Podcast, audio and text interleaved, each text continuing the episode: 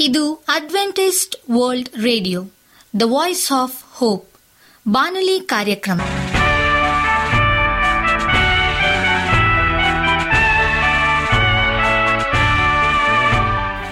ನಮಸ್ಕಾರ ಪ್ರೀತಿಯ ಕೇಳುಗರೆ, ನಾನು ನಿಮ್ಮ ಆಕಾಂಕ್ಷ ಪಾಲ್.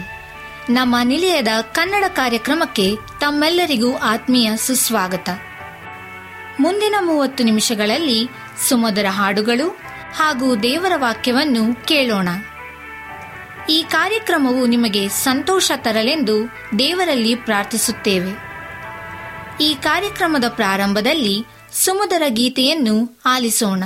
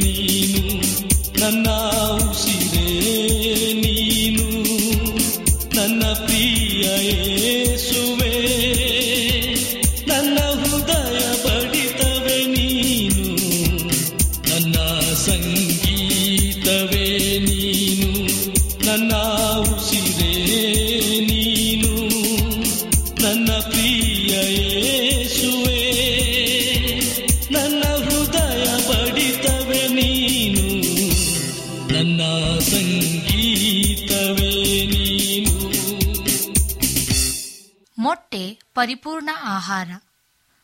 ಮೊಟ್ಟೆ ಒಂದು ಪರಿಪೂರ್ಣ ಆಹಾರ, ಪೌಷ್ಟಿಕಾಂಶಗಳ ಆಗಾರ. ಎಲ್ಲ ವಯೋಮಾನದವರಿಗೂ ಆದರ್ಶಪ್ರಾಯವಾದ ಆಹಾರ ಎಂದು ತಪ್ಪಲಾಗದು. ಒಂದು ಮೊಟ್ಟೆಯಲ್ಲಿ ಕಾರ್ಬೋಹೈಡ್ರೇಟ್ ಮತ್ತು ವಿಟಮಿನ್ ಸಿಯನ್ನು ಹೊರತುಪಡಿಸಿ ನಮ್ಮ ಶರೀರಕ್ಕೆ ಬೇಕಾದ ಉಳಿದೆಲ್ಲ ಅವಶ್ಯ ಪೌಷ್ಟಿಕಾಂಶಗಳಿವೆ. ಸುಮಾರು ಅರವತ್ತು ಗ್ರಾಂ ತೂಕವಿರುವ ಮೊಟ್ಟೆಯಲ್ಲಿ ಮುಖ್ಯವಾಗಿ ಆರು ಗ್ರಾಂ ಪ್ರೋಟೀನ್, ಆರು ಗ್ರಾಂ ಕಬ್ಬಿನಾಂಶ, ಮೂವತ್ತು ಮಿಲಿಗ್ರಾಂ ಕ್ಯಾಲ್ಸಿಯಂ, ಒಂದು ಪಾಯಿಂಟ್ ಐದು ಮಿಲಿಗ್ರಾಂ ಕಬ್ಬಿಣಾಂಶ ಇರುತ್ತದೆ. ಒಂದು ಮೊಟ್ಟೆಯ ಸೇವನೆಯು ವ್ಯಕ್ತಿಗೆ ಸರಾಸರಿ ಎಪ್ಪತ್ತು ಕಿಲೋ ಕ್ಯಾಲರಿಯಷ್ಟು ಶಕ್ತಿಯನ್ನು ಒದಗಿಸುತ್ತದೆ. ಆಹಾರ ತಜ್ಞರು ಮೊಟ್ಟೆಯಲ್ಲಿರುವ ಪ್ರೋಟೀನ್ ಅನ್ನು ಬಹಳ ಉತ್ತಮ ಮಟ್ಟದ ಪ್ರೋಟೀನ್ ಎಂದು ಪರಿಗಣಿಸಿದ್ದಾರೆ. ಯಾಕೆಂದರೆ ಇದು ಶರೀರದ ಜೀವಕೋಶಗಳಿಗೆ ಅತ್ಯವಶ್ಯವಾದ ಒಂಬತ್ತು ಉಪ್ಪು ಪ್ರೋಟೀನ್ಗಳನ್ನು ಸರಿಯಾದ ಪ್ರಮಾಣದಲ್ಲಿ ಹೊಂದಿದೆ. ಅಲ್ಲದೆ ಇದರಲ್ಲಿ ಪ್ರೋಟೀನು ಶರೀರದಲ್ಲಿ ಸಂಪೂರ್ಣವಾಗಿ ಉಪಯೋಗಿಸಲ್ಪಡುತ್ತದೆ. ಹಾಗಾಗಿಯೇ ಇತರ ಆಹಾರಗಳು ಪ್ರೋಟೀನ್ ಗುಣಮಟ್ಟವನ್ನು ಮೊಟ್ಟೆಯ ಪ್ರೋಟೀನ್ಗೆ ಹೋಲಿಸಿ ಅಳೆಯುತ್ತಾರೆ. ಇನ್ನು ವಿಟಮಿನ್ಗಳ ವಿಚಾರಕ್ಕೆ ಬಂದರೆ ಮೊಟ್ಟೆಯಲ್ಲಿ ವಿಟಮಿನ್ ಸಿಯನ್ನು ಹೊರತುಪಡಿಸಿ ಶರೀರಕ್ಕೆ ಅಗತ್ಯವಾದ ಎಲ್ಲ ವಿಟಮಿನ್ಗಳು ಸಾಕಷ್ಟು ಪ್ರಮಾಣದಲ್ಲಿ ಲಭ್ಯವಿರುತ್ತವೆ. ಖನಿಜಾಂಶಗಳಾದ ಕ್ಯಾಲ್ಸಿಯಂ ಸತ್ತು, ಕಬ್ಬಿಣಾಂಶ ಮತ್ತು ರಂಜಕ ಸಹ ಮೊಟ್ಟೆಯಲ್ಲಿ ಇರುತ್ತವೆ.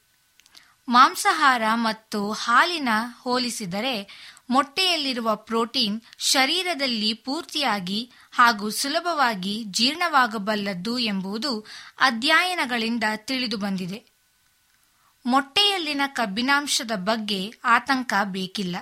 ಯಾಕೆಂದರೆ ಇದು ಶರೀರಕ್ಕೆ ಬೇಕಾದ ಒಳ್ಳೆಯ ಕೊಬ್ಬಿನಾಂಶ. ಅಲ್ಲದೆ ಬೇಯಿಸಿದ ಮೊಟ್ಟೆಯ ಬಿಳಿಯ ಭಾಗದಲ್ಲಿ ಕೊಬ್ಬಿನಾಂಶವಿರುವುದಿಲ್ಲ. ಅದರಲ್ಲಿ ಕೇವಲ ಪ್ರೋಟೀನ್ ಮತ್ತು ವಿಟಮಿನ್ಗಳಾದ vitamin B two, B six ಮತ್ತು ಬಿ ಟ್ವೆಲ್ ಹೇರಳವಾಗಿರುತ್ತದೆ. ಆದ್ದರಿಂದ ಕೇವಲ ಮೊಟ್ಟೆಯ ಬಿಳಿಯ ಭಾಗವನ್ನು ತಿನ್ನುವುದರಿಂದ ಕೊಬ್ಬನ್ನು ಹೊರತುಪಡಿಸಿ ಅದರಲ್ಲಿನ ಉಳಿದ ಪೌಷ್ಟಿಕಾಂಶಗಳ ಪ್ರಯೋಜನವನ್ನು ಪಡೆಯಬಹುದು. ವಿಟಮಿನ್ ಬಿ ಟ್ವೆಲ್ವ್ ನರಗಳ ಆರೋಗ್ಯಕ್ಕೆ ಹಾಗೂ ರಕ್ತಕಣಗಳ ಬೆಳವಣಿಗೆಗೆ ಅತ್ಯವಶ್ಯ. ಅಲ್ಲದೆ ವಿಟಮಿನ್ ಬಿ ಟ್ವೆಲ್ವ್ ಹೊಂದಿರುವ ಸಸ್ಯಾಹಾರ ಎಂದರೆ ಹಾಲು ಮಾತ್ರ. ಆಹಾರದಲ್ಲಿ ದೀರ್ಘಕಾಲ ವಿಟಮಿನ್ ಬಿ ಟ್ವೆಲ್ವ್ ಕೊರತೆಯು ರಕ್ತಹೀನತೆ ಹಾಗೂ ಕೆಲವು ಬಗೆಯ ನರಮಾನಸಿಕ ಸಮಸ್ಯೆಗಳಿಗೆ ಕಾರಣವಾಗಬಹುದು. ಮೊಟ್ಟೆಯನ್ನು ಹಸಿಯಾಗಿ ತಿನ್ನುವುದೋ ಅಥವಾ ಬೇಯಿಸಿ ತಿನ್ನುವುದೋ ಎಂಬ ಅಂಶವು ಅನೇಕರನ್ನು ಕಾಡಬಹುದು. ವಿವಿಧ ಕಾರಣಗಳಿಗಾಗಿ ಮೊಟ್ಟೆಯನ್ನು ಬೇಯಿಸಿ ತಿನ್ನುವುದೇ ಉತ್ತಮ. ಮೊಟ್ಟೆಯನ್ನು ಹಸಿಯಾಗಿ ತಿಂದಾಗ ಅದರಲ್ಲಿನ ಶೇಕಡ ಐವತ್ತರಷ್ಟು ಪ್ರೋಟೀನ್ ಮಾತ್ರ ದೇಹಕ್ಕೆ ಲಭ್ಯವಾಗುತ್ತದೆ. ಅಲ್ಲದೆ ಹಸಿ ಮೊಟ್ಟೆಯಲ್ಲಿನ ಅವಿಡಿನ್ ಎಂಬ ಅಂಶವು ಅದರಲ್ಲಿರುವ ಬಯೋಟಿನ್ ಎಂಬ ವಿಟಮಿನ್ನೊಂದಿಗೆ ಬೆಸೆದುಕೊಂಡು ಶರೀರಕ್ಕೆ ಅದರ ಲಭ್ಯತೆಯಿಲ್ಲದಂತೆ ಮಾಡುತ್ತದೆ. ಆದರೆ ಮೊಟ್ಟೆಯನ್ನು ಬೇಯಿಸಿದಾಗ ಅವಿಡಿನ್ ಅಂಶವು ನಶಿಸಿ ಹೋಗುವುದರಿಂದ ಶರೀರಕ್ಕೆ ಬಯೋಟಿನ್ ಕೂಡ ದೊರೆಯುತ್ತದೆ. ಧನ್ಯವಾದಗಳು. ನಿಮಗೆ ಸತ್ಯವೇದದ ಬಗ್ಗೆ ಹೆಚ್ಚಿನ ಮಾಹಿತಿ ಬೇಕಾದರೆ ನಮ್ಮ ವಿಳಾಸಕ್ಕೆ ಪತ್ರ ಬರೆಯಿರಿ ಅಥವಾ ದೂರವಾಣಿ ಕರೆ ಮಾಡಿರಿ. ನಮ್ಮ ದೂರವಾಣಿಯ ಸಂಖ್ಯೆ ಒಂಬತ್ತು ಸೊನ್ನೆ ಆರು ಸೊನ್ನೆ ಆರು ಎಂಟು ನಾಲ್ಕು ಏಳು ಏಳು ಮೂರು ಹಾಗೂ ಎಂಟು ಮೂರು ಒಂಬತ್ತು ಸೊನ್ನೆ ಆರು ಸೊನ್ನೆ ಐದು ಎರಡು ಒಂಬತ್ತು ಒಂಬತ್ತು. ನಮ್ಮ ವಿಳಾಸ Adventist media centre S D A mission compound, Salisbury park, market yard post, Pune ನಾಲ್ಕು ಒಂದು ಒಂದು ಸೊನ್ನೆ ಮೂರು ಏಳು, ಮಹಾರಾಷ್ಟ್ರ. ಈಗ ನಮ್ಮ ಬಾನಲಿ ಬೋಧಕರಾದಂಥ ಸುರೇಂದ್ರ ರವರಿಂದ ದೇವರ ವಾಕ್ಯವನ್ನು ಕೇಳೋಣ. ಈ ಜೀವನಕ್ಕಾಗಿ ದೇವರ ವ್ಯವಸ್ಥೆ. ನಮಸ್ಕಾರ ಆತ್ಮೀಯ ಕೇಳಿಗರೆ, ಇದು ಅಡ್ವೆಂಟಿಸ್ಟ್ ವರ್ಲ್ಡ್ ರೇಡಿಯೋ ಅರ್ಪಿಸುವ ಅನುದಿನದ ಮನ್ನ ಬಾನುಲಿ ಕಾರ್ಯಕ್ರಮಕ್ಕೆ. ತಮ್ಮೆಲ್ಲರಿಗೂ ನಿಮ್ಮ ಬಾನುಲಿ ಬೋಧಕನಾದ ಸುರೇಂದ್ರನು ಮಾಡುವ ನಮಸ್ಕಾರಗಳು. ಈ ಬಾನುಲಿ ಕಾರ್ಯಕ್ರಮವು ತಮ್ಮೆಲ್ಲರಿಗೂ ಸಂತಸ ತಂದಿದೆ ಎಂಬುದಾಗಿ ನಾವು ನಂಬುತ್ತೇವೆ ಮತ್ತು ನಿಮಗಾಗಿ ನಿತ್ಯವೂ ಪ್ರಾರ್ಥಿಸುತ್ತೇವೆ. ನಿಮ್ಮ ಅನಿಸಿಕೆ ಹಾಗೂ ಸಲಹೆ, ಪ್ರಾರ್ಥನಾ ವಿಜ್ಞಾಪನೆಗಳು ಇರುವುದಾದರೆ ನೀವು ನಮಗೆ ಪತ್ರಗಳ ಮೂಲಕವಾಗಿ ಅಥವಾ ದೂರವಾಣಿ ಮೂಲಕವಾಗಿ ಸಂಧಿಸಬಹುದು. ನಮ್ಮ ದೂರವಾಣಿ ಸಂಖ್ಯೆಯು ಒಂಬತ್ತು ಸೊನ್ನೆ ಆರು ಸೊನ್ನೆ ಆರು ಎಂಟು ನಾಲ್ಕು ಏಳು ಏಳು ಮೂರು. ನಮ್ಮ email address Surendra zone four five six at Gmail dot com. ಈ ರೇಡಿಯೋ ಕಾರ್ಯಕ್ರಮವನ್ನು ನಿಮ್ಮ ಮೊಬೈಲ್ನಲ್ಲಿ ಸಹ ಕೇಳಬಹುದು.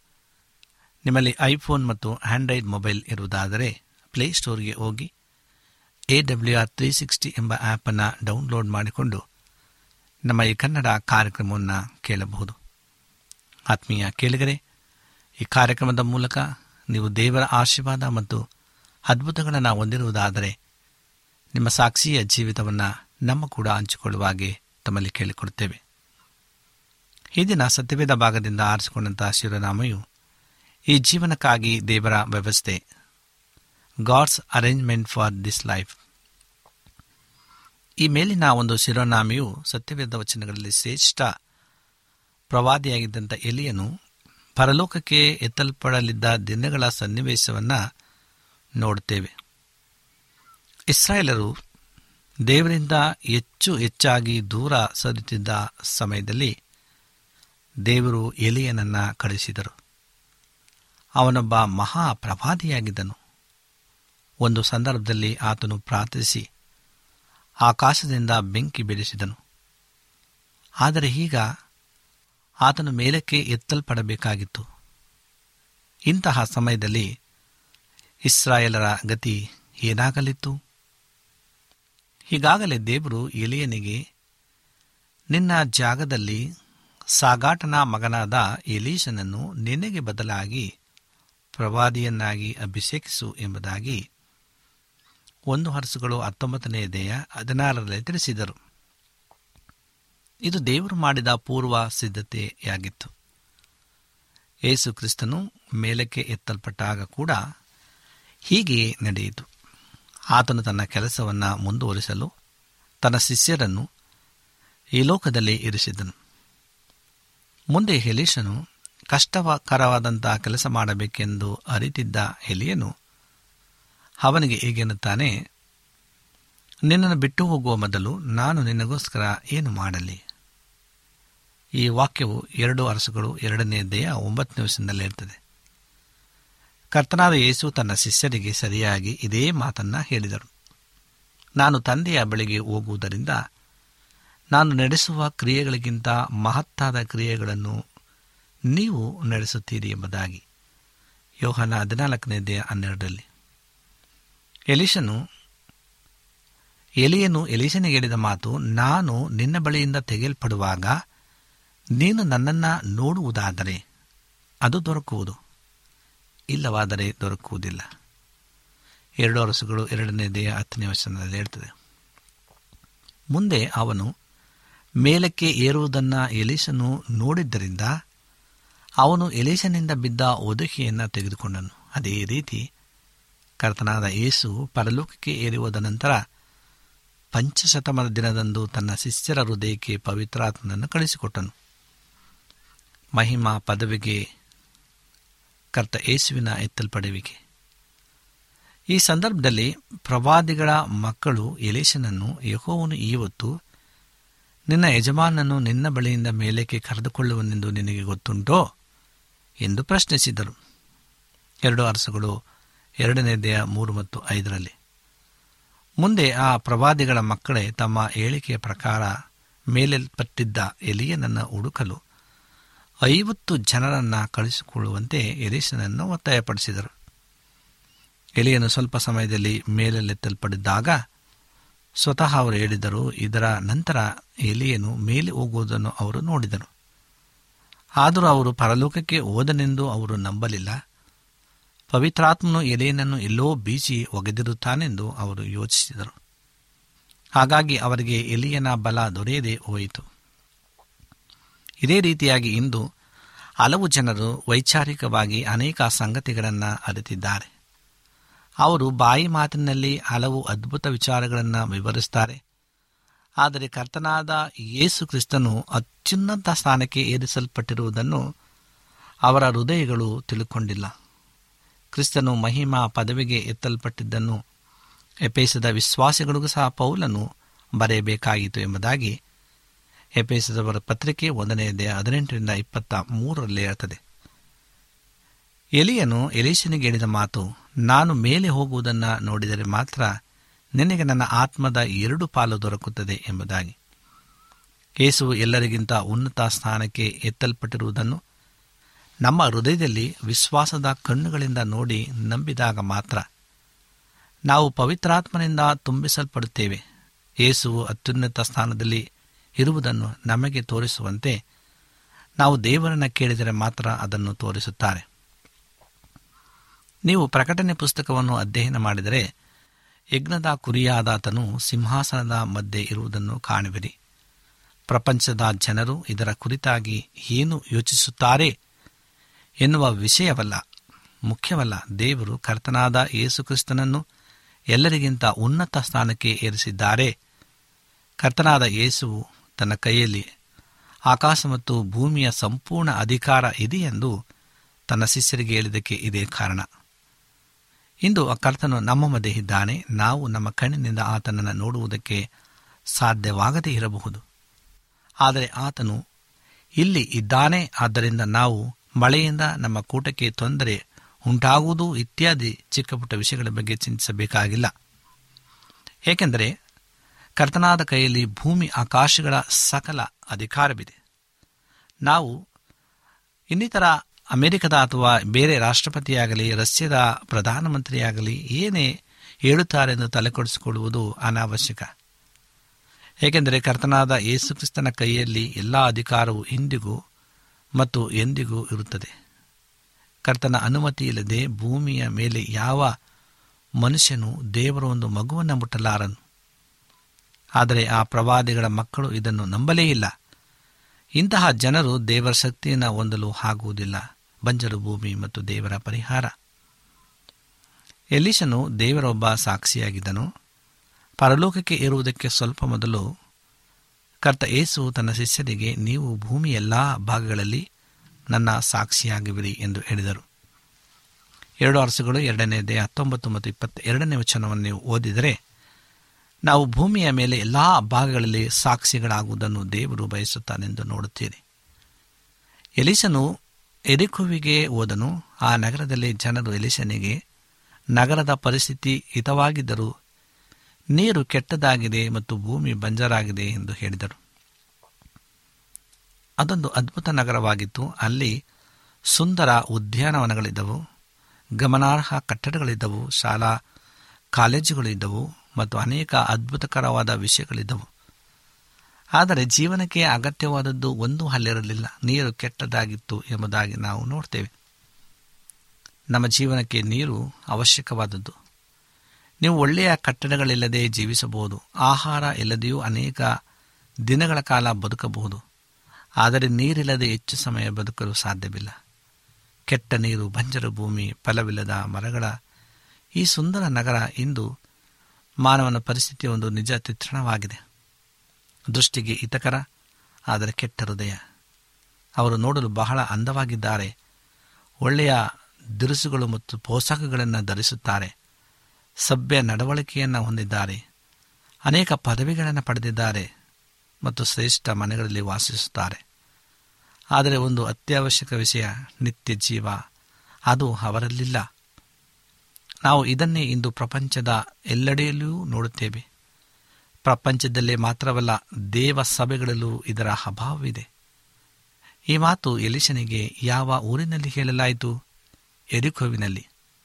ಒಂದು ಕಾಲದಲ್ಲಿ ಎರಿಕೋವಿನಲ್ಲಿ ದೇವರು ತನ್ನ ಪ್ರಭಾವವನ್ನು ತೋರಿಸಿದ್ದರು.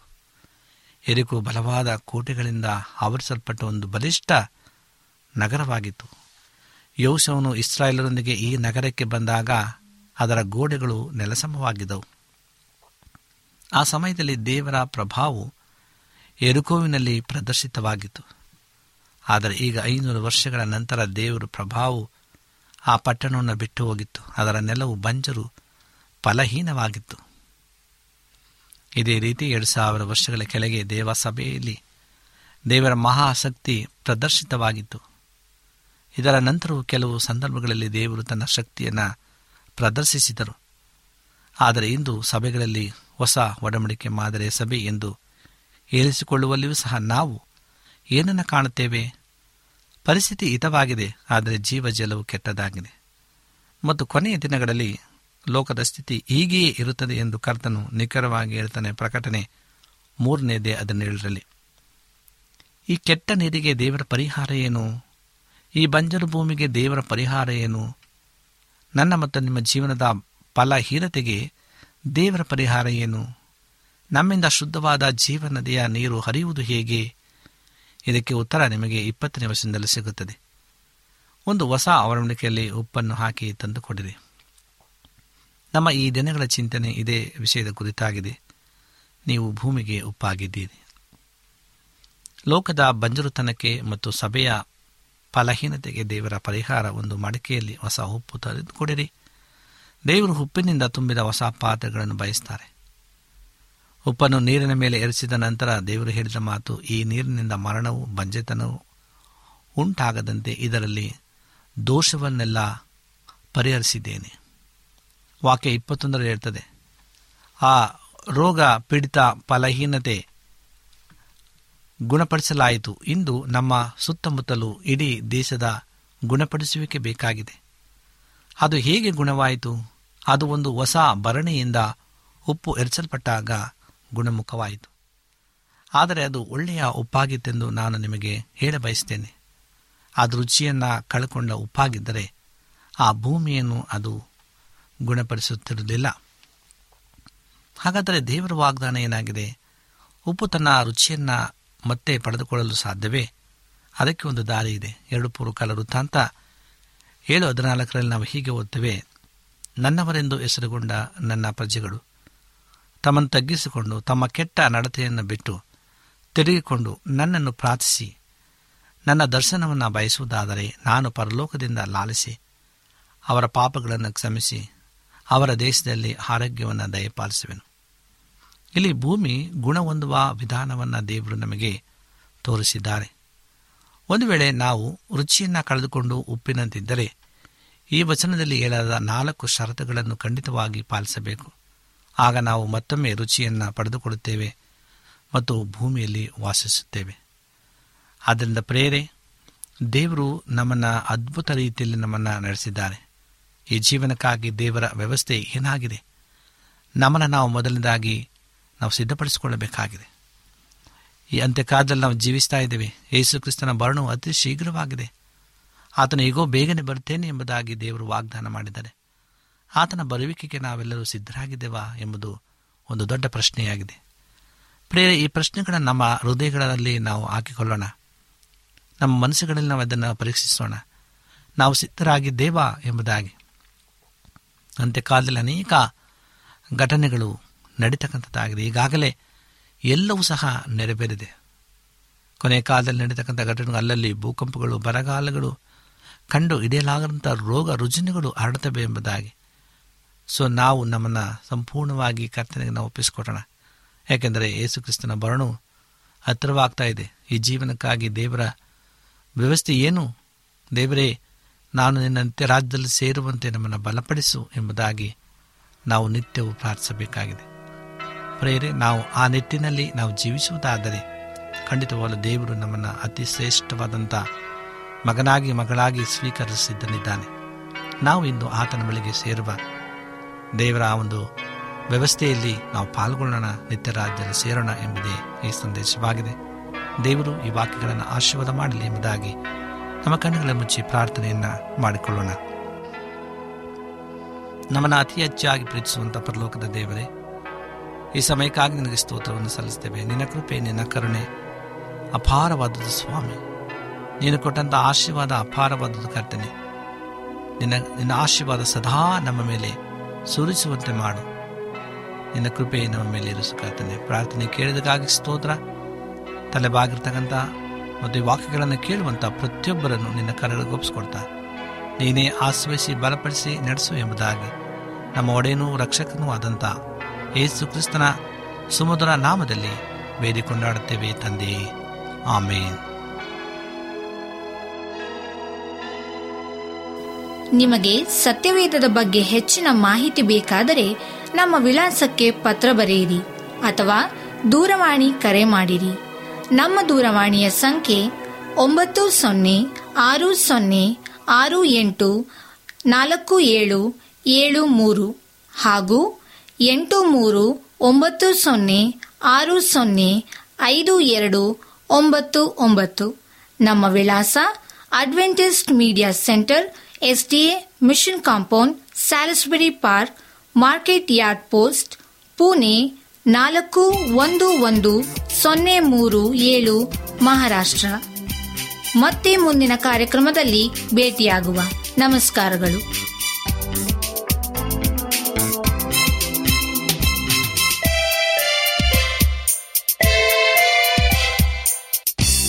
ನನ್ನ